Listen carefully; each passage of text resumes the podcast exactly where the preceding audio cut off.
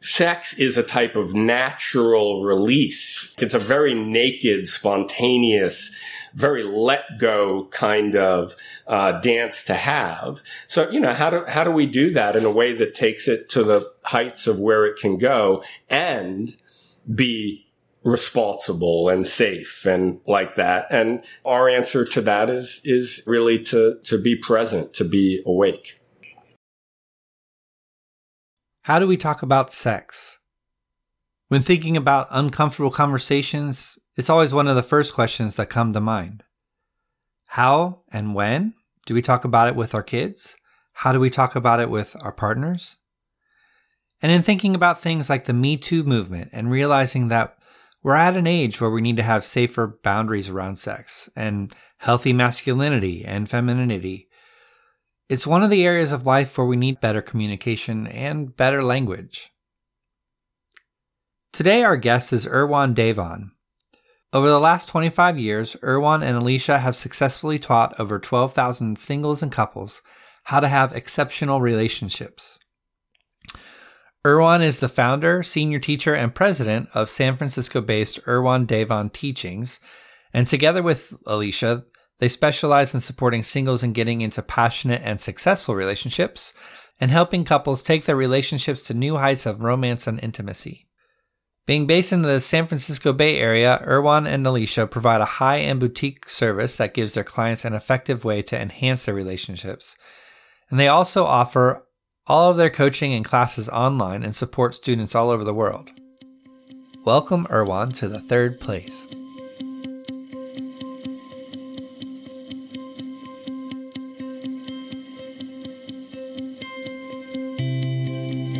Welcome you to explore the third place with us. It is an invitation to the gray space, a space where deeper connections are fostered through challenging, empowering, and engaging dialogue. You will walk away with a deeper understanding of self, equipped to engage with others in life's complex conversations. Thank you for listening. We invite you in to the third place. Hello, third placers. We are so grateful to have Erwan Davon here with us today. Thank you for making the time. Oh, my pleasure. So, you and your wife are both relationship and sex coaches, and we brought you on today because we want to talk about communication about sex. When David and I were talking about how uncomfortable the topic of sex can be, we asked each other what our first memories were talking about sex, and my experience um, was, I'd say, tr- like traditional sex ed in school but also, I happened to be like in the youngest of five at the point that I was ready to have that conversation with my mom. I did. So I felt like a little bit of an outlier in that way where I was, I can say, go back to that. And David's experience was totally opposite, right, David? yeah. I mean, I came from a religious family. And honestly, it wasn't that it was strict religious, um, but, um, you know, we were much more focused on abstinence.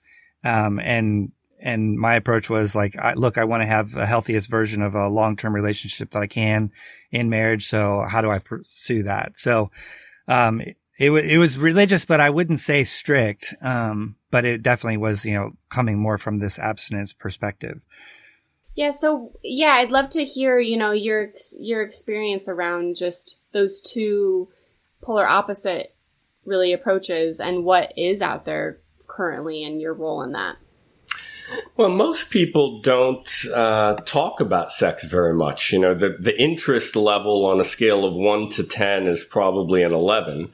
Um, but uh, the level of conversation about it is probably a one. You know, even if you go to a cocktail party and everybody's kind of turned on and sort of interested, it's probably not what they're talking about. Um, most people's experience is probably closer to David's, although it might not be religious you know, it's kind of a repressed topic. And, um, you know, in my family, my parents got divorced when I was uh, about four, and I don't have any memories of them together. So the whole area of romance is is uh, challenged for a lot of folks, and it was very challenged for me.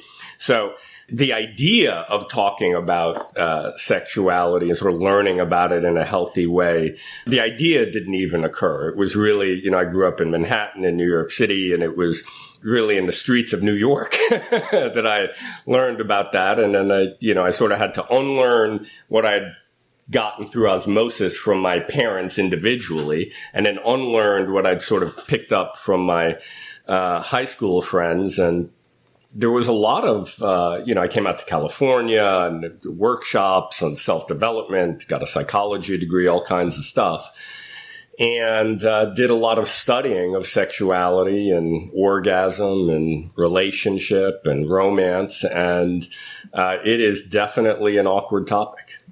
So, is it easy to explain to your uh, peers, maybe at this point now in your career, but um, have you ever been looked at differently by being attracted to having such a conversation and a career that revolves around it? Oh yeah, I mean, yeah, I mean, there's like, you know, a lot of the the topics that we do for events, for example, we we can't promote them on uh, Facebook or some other platforms because they'll get taken down just by you know not even by a person, just by an algorithm. And it's a hot topic for people, and it's a topic that most people shy away from. So the interest level may be 11, and the conversation level may be one, and the actual people practicing engaging in sex is probably closer to the one, you know, at mm. least with other people, you know, because nowadays a lot of people engage with pornography. We don't have a moral issue with that, but there's some, you know, there's some, some causes some problems for people. Um, so yeah, you know, and people do look at us differently, even though most of our work with people is in them being present. So for example, the, the homework assignment we give people the most, you know, we have hundreds of students and, you know, we ask them to meditate every day. Now, the next part of our method is psychological inquiry because there's no, you can't really get to sex quickly. I'm not, I'm not even sure you really want to get to sex quickly, especially with all the issues. So you know, there's a lot of psychological inquiry and a person figuring out what their relationship blueprint is and what they inherited from their parents and all the rest of that. Then we get into masculine, feminine dynamics, whether it's a man and a woman or two men or two women or however that goes, you know, sort of polarity and romance. Then we get into the stages of relationship. Then we get into sex and orgasm. But simply by virtue of the fact that we cover it, people do, uh, look at us differently. Platforms look at us differently. I love that you pointed that out because I was listening to something with Deepak Chopra uh, just this morning, and he was talking about just the conversation of yoga. That yoga is like fourth on the list of actual of the practice, like the tangible. It's all the things that precede it that are a part of yoga that often get overlooked um, when it comes to the depth of that conversation. So I love you bringing that into full perspective for sure. I'm hearing that and, and thinking that, um, you know, of course they would, sex would be like later down the road. Like to be naked isn't about just the physical presence of being naked, but to be naked, getting there emotionally, getting there with all these stages and then sex being kind of this last stage of being completely vulnerable and right. So, so that's why I think it gets weird is because obviously sex is one of the most intimate, private things that we can participate in. And we, in, in many ways, need that privacy, uh, for the safety of our emotion and physical beings.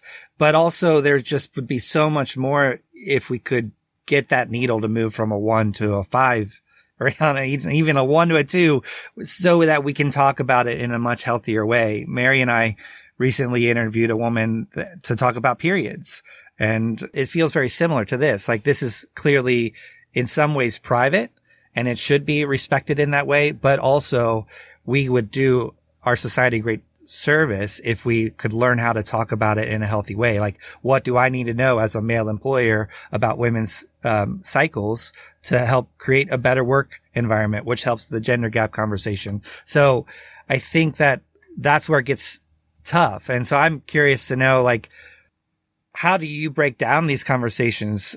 What does the environment requirement look like to even have these conversations?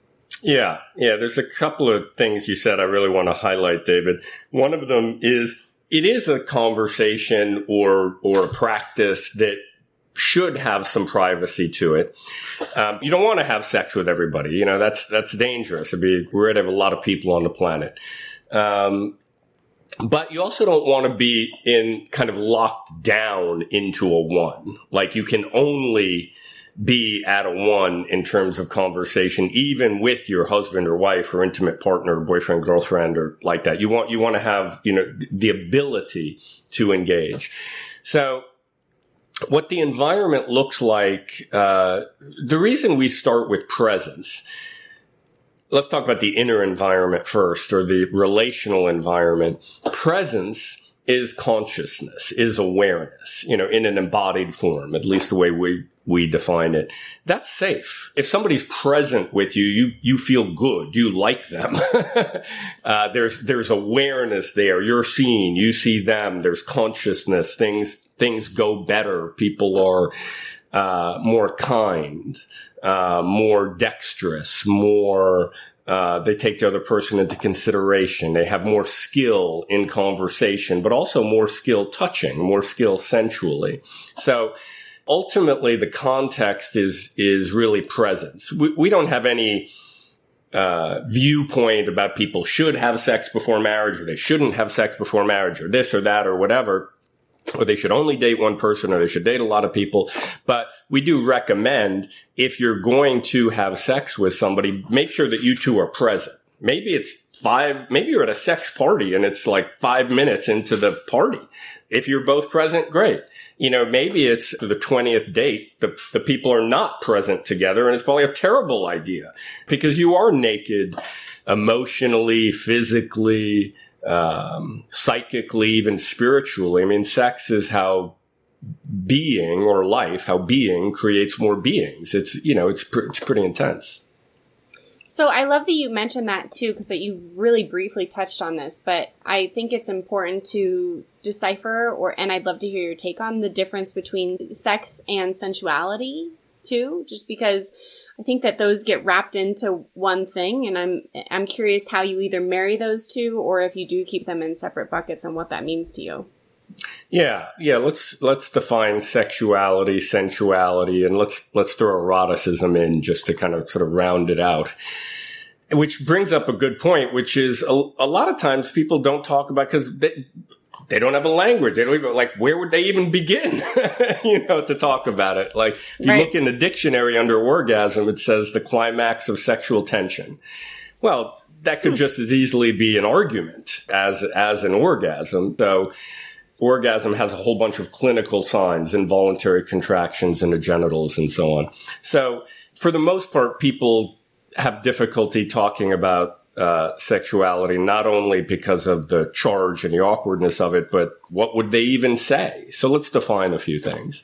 Um, sexuality is um, opposites coming together and forming some kind of union right? So typically you have a male and a female, right? But you could have a male and a male. So then how does that work if it's a male and a male? I grew up in Greenwich Village. I live in San Francisco. So I got a lot of exposure to how that works. And how that works is you have one guy who's more feminine and one guy who's more masculine, you know, and I saw a lot of man, man or woman, woman relationships and they were both kind of masculine or both kind of feminine. It didn't, you know, the, the sex wasn't really shaken for those folks.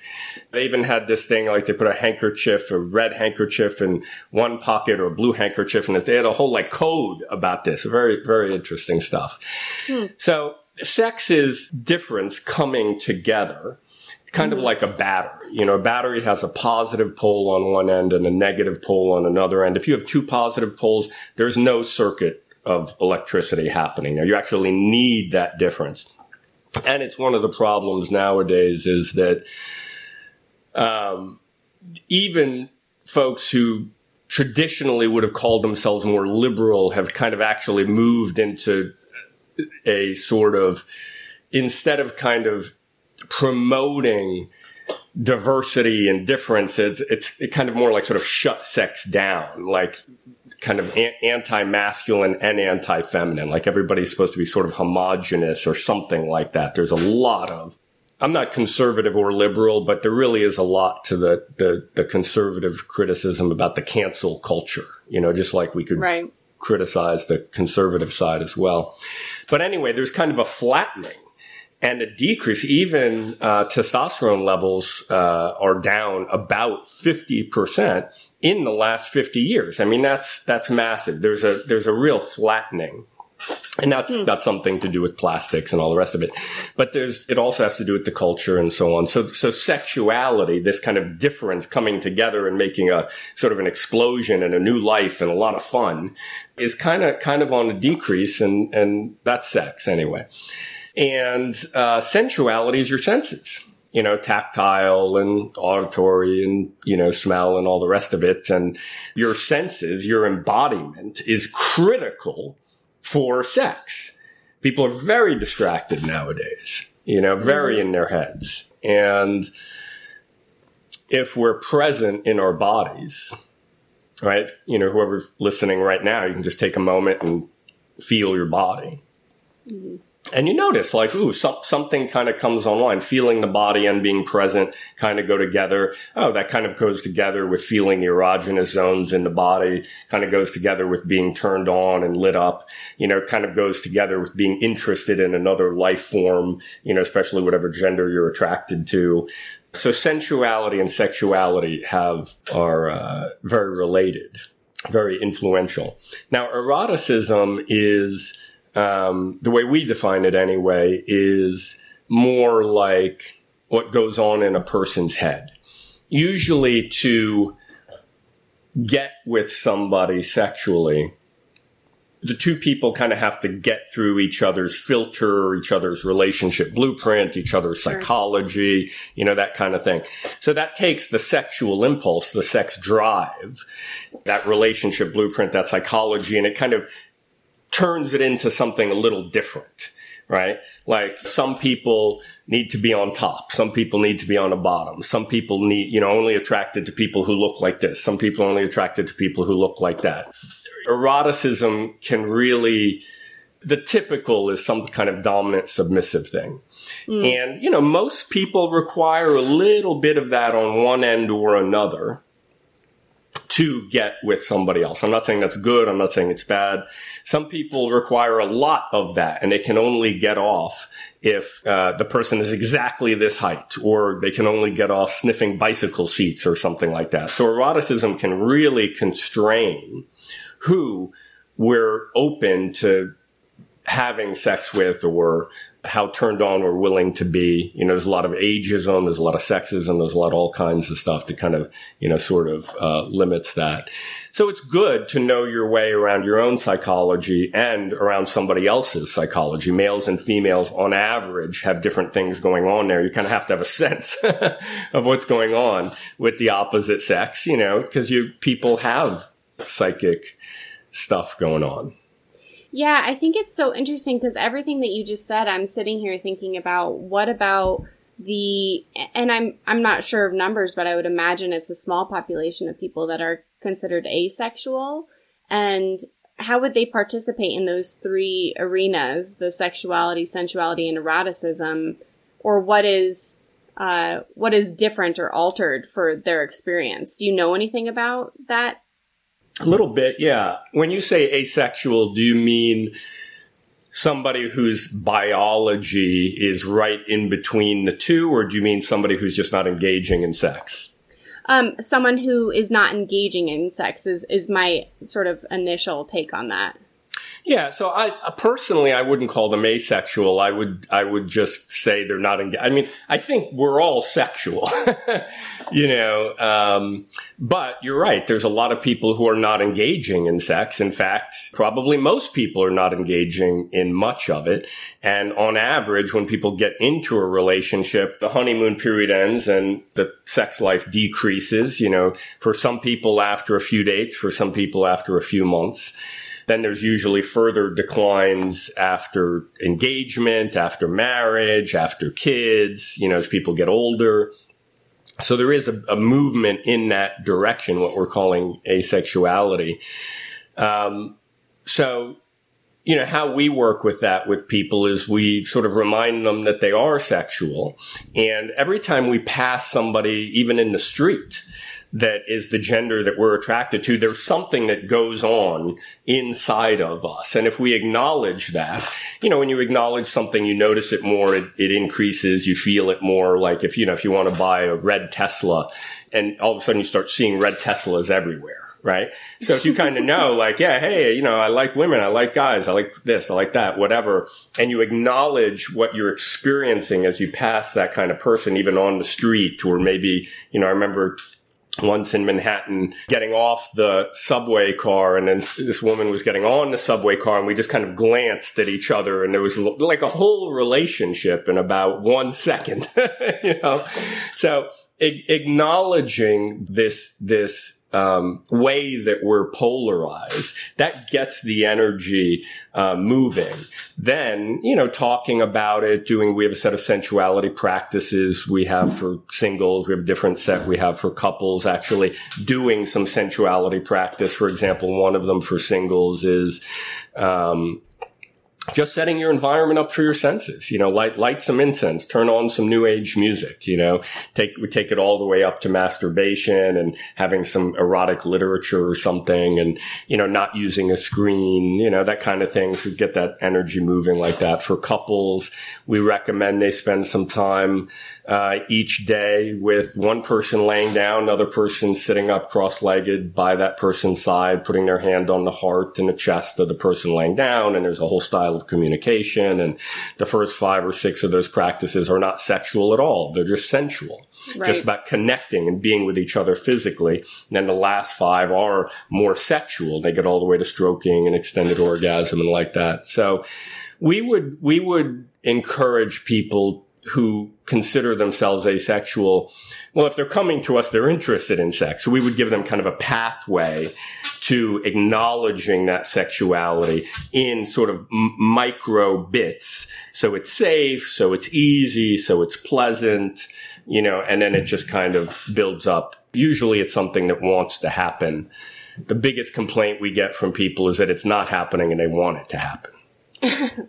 I was just going to say my initial take would maybe that it would be um, that being with stages prior to the actual act of sex would maybe be harder for men and more igniting for the women. Is that mostly true or a yeah. total myth? Yeah, okay. on average, on average, it's definitely true. As guys, we're often like A, B, want to go to B. We're kind of sort of focused on that. You know, Alicia and I want to drive someplace. I mean, it's a little, stereotypical, but like I want to take Highway 5, the direct highway. She wants to take the nice road, Highway 1, see all the, you know, it's usually a better way to go, actually. And, uh, you know, it's a, it's a different way of approaching things. And it's good to learn kind of how the, you know, how the other thinks. And it's good for guys to slow down and enjoy the, the flirtation and the micro gestures. And wow, this, this feels good. And it, you know, things go a lot further if if I'm here enjoying myself, not trying to get to some end result. And for women, it's it's on average, it's good to acknowledge and tell the truth. Well, you know, I am that nasty or that interested in that kind of stuff, even if you know I don't want to put it out there so blatantly, which is probably a good idea in most cases. But it's good to acknowledge that and know know that there's something I think for each sex to learn from the other. Well, and, and when you were kind of talking through sexuality, sensuality, and eroticism, you talked about like the mind being a barrier. It reminded me of a quote I heard a while ago that just said, the furthest place in the universe is the space between two minds. That is this journey of sexuality and eroticism is like taking the time to, to really unpack all of those layers and to the more closely that we can get to each other's minds that very much feels like it plays a significant role in healthy sexuality. I really have loved all this conversation so far. It feels like I have now many more questions to ask. And, you know, it kind of comes back to we need to figure out how to talk about this more it, and honor the privacy of it all, but also like, how do we bring this to the conversation? I kind of have a selfish question. Um, so you have a young son. I have a two and four year old, both boys, and Mary has a son.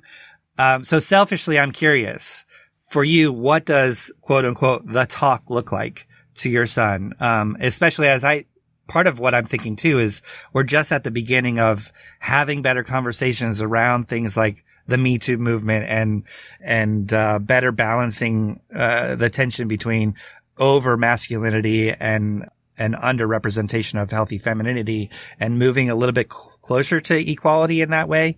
I, I would really love to hear, you know, your advice about what the talk should look like for both young men and women. Yeah, yeah. You know, the first thing is that I think what we model is the most important um, because kids pay a lot more attention to what their parents are doing versus what their parents are saying. So sort of modeling a healthy uh, masculinity or uh, femininity, I think is uh, is probably the most important. You know, uh, modeling a healthy relationship or a healthy dating life, or just you know, however you know, however that goes. I think that that's the most important. And in terms of the conversation one key ingredient is having that conversation when the child is ready and wants to have that conversation. Um, one thing I find is that, you know, I talk to Aiden about the things that he wants to talk about. Like, I want to talk about his schoolwork. He doesn't really want to talk. He's started kindergarten. He wants to talk about like the snacks. You know? so I talk to him about the snacks. Right, right. and now we usually end up then talking about his schoolwork. So, you know, I think that's one ingredient is not to inflict the conversation. I think another important part of the conversation is to, to understand that, you know, diversity is good. It's, you know, reality likes difference. It likes that there are people who are masculine and people who are feminine, and people who are mixed and people who are more masculine, less feminine, more feminine, you know, whether they're male or female or whatever. It likes difference. And, to really listen to to to oneself in its sort of deepest sense, a spiritual sense, if you will, or biological sense, physical sense, sort of, you know, that one's inner self, if you will. Um, to to see, you know, how one is, so that um, so that there's what I call real diversity, right? You know, it's it's good to have folks who are one way, folks who are another way, and not again have it inflicted in a um, conservative, stereotypical way, and like kind of kind of let things organically move. That's kind of the the main theme I'm I'm thinking for uh, what we recommend because we coach a lot of parents, you know, how to talk to their children, and then that, you know, that leads to the the child being it because children want to talk about this stuff, especially as they hit puberty, but it has to really be kind of on their terms, and it's such an awkward, charged topic, and people are so positional about their viewpoints that usually it's inflicting some religious message or moral message or, you know, cultural message or something like that to actually not do. I used to live in a Zen monastery and the, the sort of theme of at least Zen is like if you meet the Buddha on the road, kill him. you know, see what's real for you. You know, so to ha- have the conversation yeah, and yeah. like really look, you know, really, you know, really, really pay attention. And there's usually a much brighter world and a much brighter uh, sexuality in that reality versus in the sort of mind mind perspectives. I I love that, just like the modeling aspect, and and even with Buddhism in in mind, like trying to put more and more energy into what is the healthiest version of me, which helps me be the most healthiest version with my partner, which helps us model healthy. Like it's it sounds like uh, the best advice is to to put in some of that work too, so that you're setting yourself up with uh, for the healthy family conversations. So I have a four and a half year old. He'll be in kindergarten next year, so I can very much relate to the stage of parenting you're in right now he he's really identifying as a boy at this stage. Like it's very clear. It just it, a few months ago it was like whoa like it's he's starting to model more after his dad or or echo some of those things. I am noticing that he's noticing in characters or figures or you know physical um, attributes is what he's noticing and calling out the most right?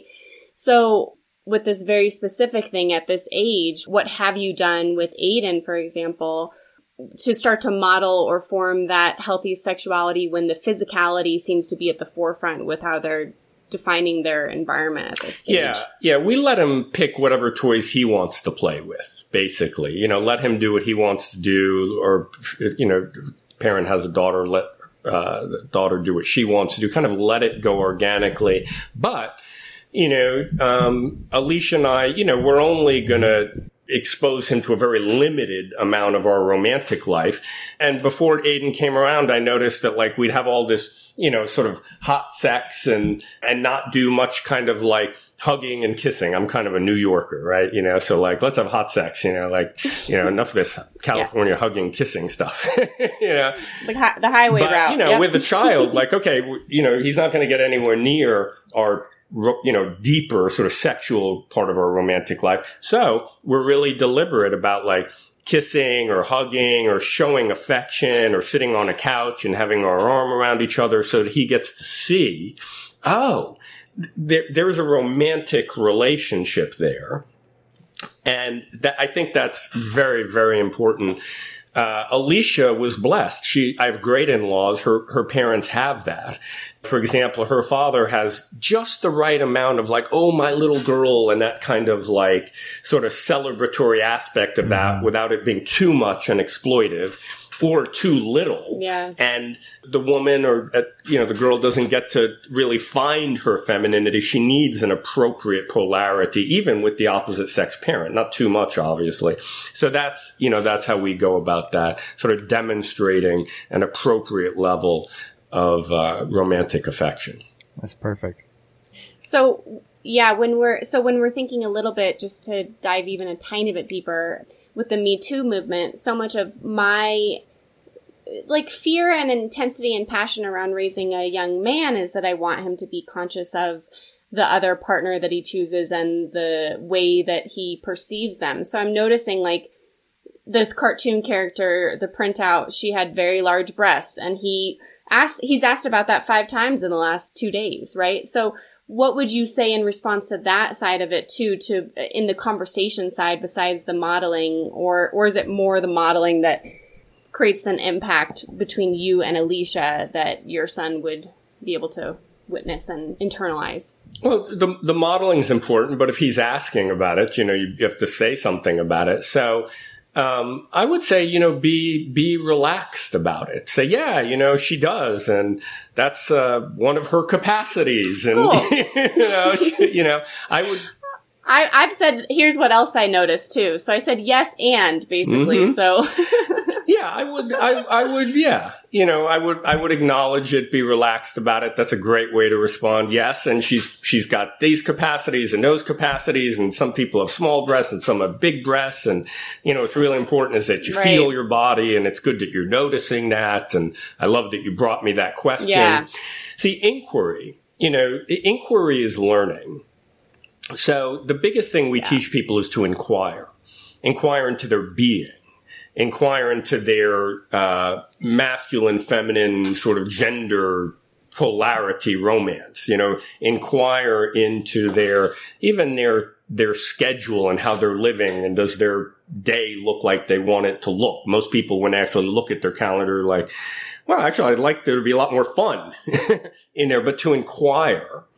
Because when we inquire, inquiry just naturally moves towards truth. So you know, again, kind of not so much giving answers, but, you know, more like, yeah, isn't that interesting that you notice that? And what do you think about that? And teaches the person really to look uh, for themselves.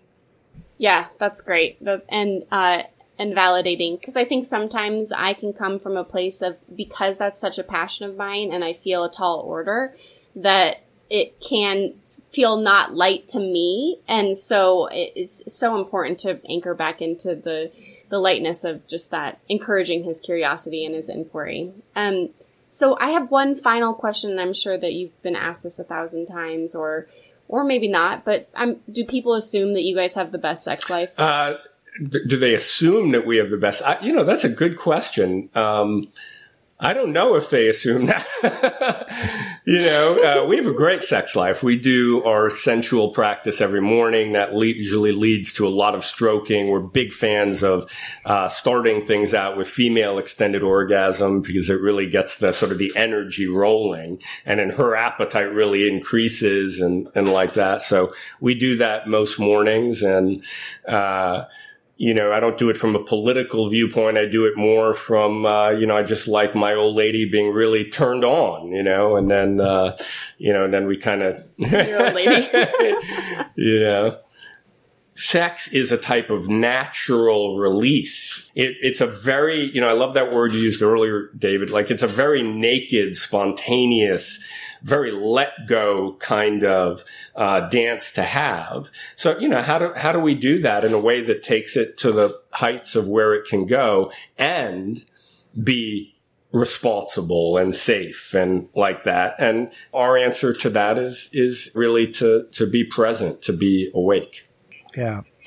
Yeah, it's it feels very much like just one of the pillars of what we feel is the third place of leading with curiosity, you know, asking the better questions. Um, and so, uh, makes sense, uh, that that's how we can learn how to ask better questions within ourselves, but with also our, our partners. So, um, I know that people are going to want to connect with your work. So how can people get in touch with you and learn more about uh, all the things that you offer?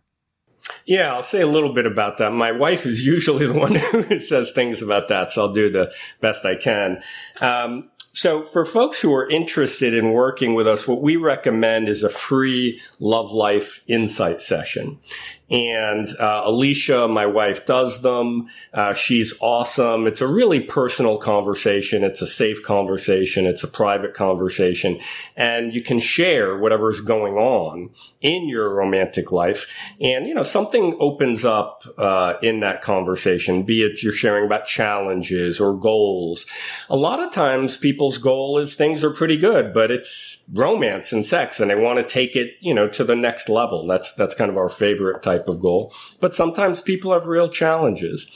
And what Alicia will ascertain is if we can support you. And if we can, then she'll tell you about our programs and give you a recommendation for what would be the best fit. If we think we can't support you and something else would be better, we'll, you know, send you in that direction. We have a lot of resources. And you can set up that uh, Love Life Insight session by texting our school. And the phone number is 415 308 9580. That's 415 308 9580 and there'll also be a uh, link i think in the uh, in the show notes.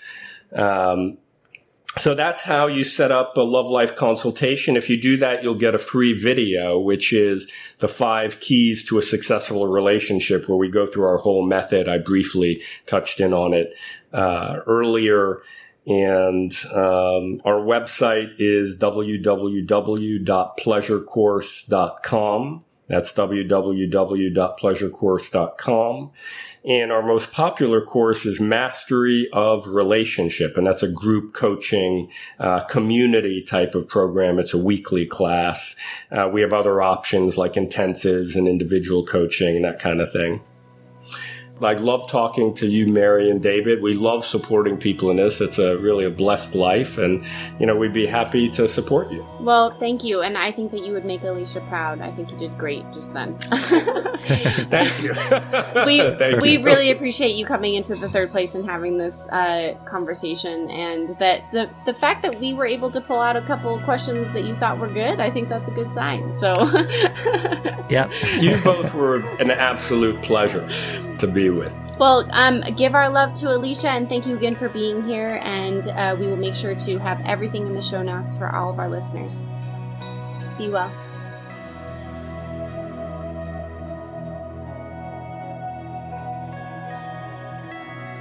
Third Place Podcast is produced by Podcast Publishing House.